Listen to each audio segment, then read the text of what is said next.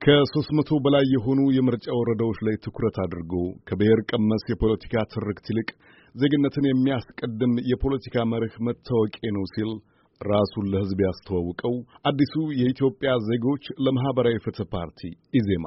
በቀጣዩ ሀገራዊ ምርጫ ላይ ከመፎካከር በፊት ቅድሚያ የምሰጣቸው ጉዳዮች አሉኝ ብሏል። የፓርቲው የሕዝብ ግንኙነት ኃላፊ አቶ ናትናኤል ፈለቀ። አንደኛ ሀገርን ማረጋጋት።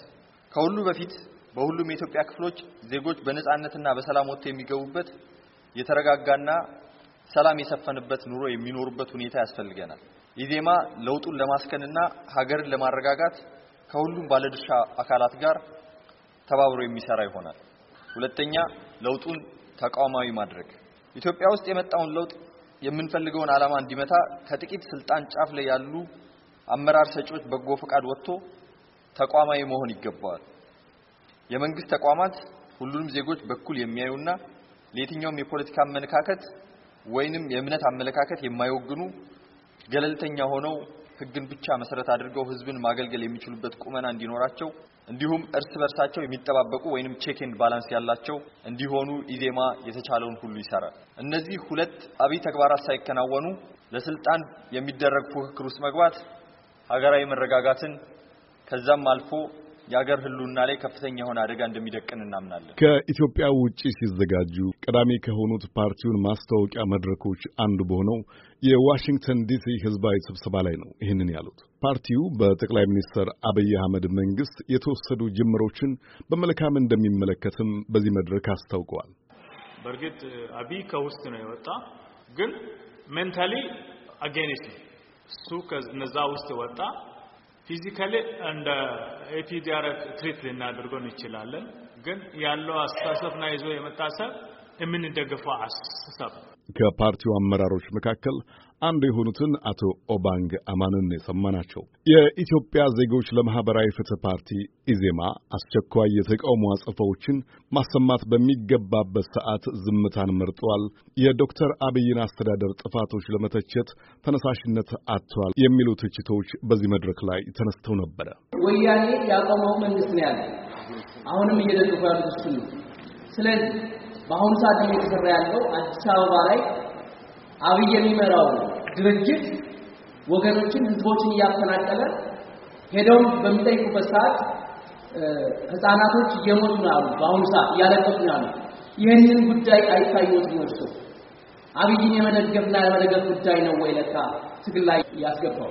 ፓርቲው አሁን በስልጣን ላይ ላለው መንግስት ያለው መልካም እይታ በመንግስት ኃይሎች የሚፈጠሩ የመብት ክልከላዎችና የህግ መሰረት የሌላቸው እርምጃዎችን በተመለከተ ድምፁን ለማሰማት እንዳልገታው የፓርቲው መሪ ፕሮፌሰር ብርሃኑ ነጋ ይሟገታሉ።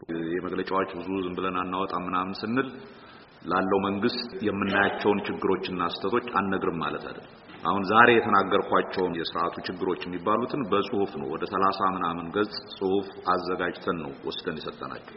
እነኝን ችግሮች በደንብ እንትን ካላያቸዋቸው በኋላ አገሪቱ ወደ ችግር ትገባለች።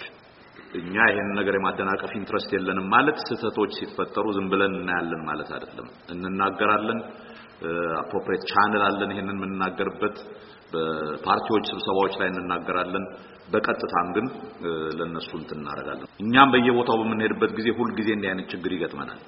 ለኛም አልጋ ባልጋ አይደለም። ሁል ጊዜ እየተከራከርን እየተጋፋን ምን እያልን ነገሩ ግን እንዳይበጠስ እየተጠነቀቅን እናርገው ነው።